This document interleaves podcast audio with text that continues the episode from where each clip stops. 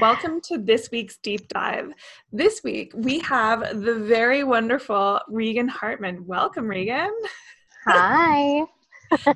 So our topic this week was about working from home. And so we decided to talk to you because you're a recent convert to working from home, in that you used to go into an office and now you're usually in an office, but for the people who are listening to the podcast, you can't see that. She is in beautiful, sunny California, making me extremely jealous right now. Hey, you have an open invitation anytime. You know that. Done. I'm moving down. Just make room for me and my dog, and we're good. Absolutely. Speaking of dog, I do have my dog with me, so he may jump in camera every once in a while, but that's fine. That's one of the fun parts of doing things like this. Yeah, we've taken the working from home to the extreme, in that you've gone outside for this all, but just to sort of demonstrate the flexibility that comes with it. Exactly. There's flexibility, there's freedom. Every day is a little bit different. Like I had said during, I think, one of the tweets, one of the hardest parts is listening to Riley snore behind me and trying not to snuggle with him, because I'm trying to get something done. I'm working on a proposal. I'm working on a presentation. I'm working on something important, and I need to focus. And I just see him behind me all cute and cuddly, and I just want to jump in.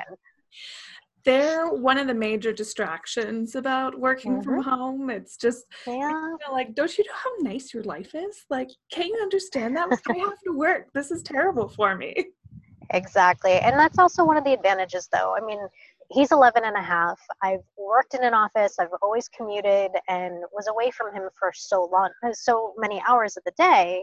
And then I'd come home and have to, you know, cook or clean or, you know, do house things and adult things and all the fun life, and didn't get to spend as much time with him. Now I can actually make time, and, you know, we start off our days with walks and, you know, get our mind ready for the day. And then we can, you know, then I can work, but I can also spend time with him and don't feel so guilty for leaving. Yeah. The faces that dogs can make when you abandon them, apparently. So. Yes. It's a true skill. I need to learn those, like, sad faces, like, you're leaving forever. And you've started working from home now. So what have you found to be the biggest obstacle for yourself in sort of transitioning from the structure of having an office to now your time's your own? You make it, like, what structures have you put in place, and how are you reinforcing them? You know, that's actually something that I do struggle with, and I'm working on every day. It's a challenge. You know, it's trying to figure out what my week looks like ahead and planning that out. And I do need to write things down and actually schedule things. Otherwise, I will not stick to it. I don't have that willpower just yet. I'm working on that. You know, because it's like, oh, something popped up. Ooh, shiny. I can go and do that. That's more fun.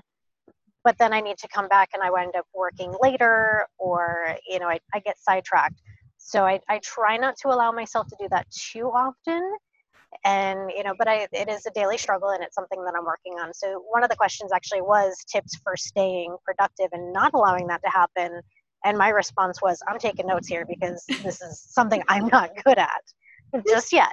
But, you know, it's only been a few months that I've been doing this, but I'm trying not to let the bad habits start early. If I can, you know, get a system and get things going, I'll be good.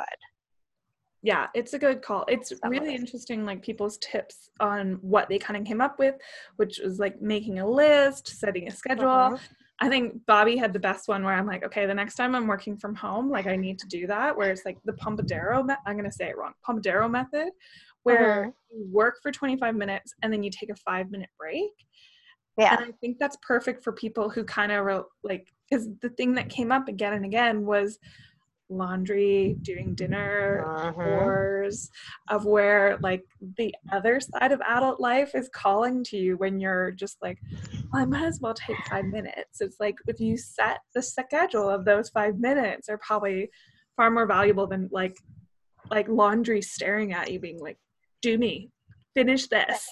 Exactly.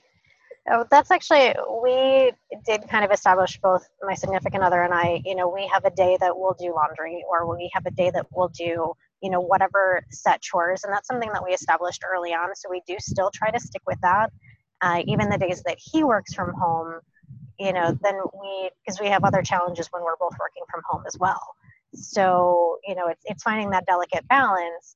But I think Bobby also had another point of, you know, write down the things of, you know, this can be done later, and making sure that you don't get distracted by those little things that, yeah, I can do those now and they're a little bit fun, but no, those are things that I need to push off, and writing them down so you don't forget to come back to them.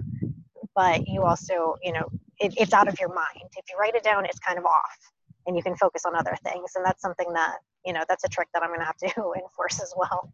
Yeah, no, it's a great idea though, because I feel, because this also came up as a question, is when those lines between home and work are so blurred, like, how do you make sure that, you know, when do you start work? When do you finish work? How do you like make sure that you're not answering emails late into the night, because you can, you still make time for yourself, and having those, like, you know, those Wikipedia rabbit holes that we all get into, usually about cereal in some form. It's like, we all know it. Yes. So how do we, like, I love the idea of like making a list of like, got to get back to that later, rather than you know, making that part of your 5 minutes. And yeah. So how are you, so is there something that you've done and you're like, this is not a good fit for me, that you would change, that you've changed, or you're just like, everything is still on that learning curve? Everything is on that learning curve. 100%. Back in like 6 months being like, where's that? Where are you at? Yeah, exactly. You know, one of the good things that we did, it was right around back to school. You know, we both kind of agreed, I need my own space, because I was working at the dining room table, and that is not a good place, you know, to try to get some work done. There's too many distractions and there's not enough space to actually move. And, sorry, there's a helicopter going by, or a plane going overhead. And, so hopefully that audio isn't too terrible, but you know, I went and I bought a desk. Exactly. I bought a desk and put it in the bedroom and set up my own little space. So that way I can also close the door and, you know, keep everything separate. And so that is one of the things that, you know, we did to minimize the distractions, and it really, that has been a huge help so far. But yeah, definitely we'll have to check back in 6 months and see if I've established, you know, an actual schedule, and what the heck I'm doing with my life, you know, that kind of thing. Yeah. Oh, I know that feeling, especially when you're at work, and especially like that line of like, this is where I'm working. Everyone talked about that. Is, I know for myself, is whenever I work from home, or like I work on the road, or if I don't have anything to do that day, I still shower, dress, walk to my desk. Like, it's still that, like, you know, I may not have a commute, but I still have the structure of, this is me doing my day. I mean, other people were like, okay, the perks are pajamas. So, but I think if I stayed in pajamas, I would still be in that, well, I'll just spend 5 minutes on Wikipedia. It's not a big deal. Exactly. Or it's like, oh, one short episode of something on Netflix. It's only 26 minutes. Yeah. 3 episodes later, you're like, oh, crap. Yeah. Law and Order. It's always on. Oh, yeah. Well, awesome. We all have our guilty pleasures. Yeah. Well, Regan, thank you for your time. And I think we will check in about 6 months to be like, what have you learned?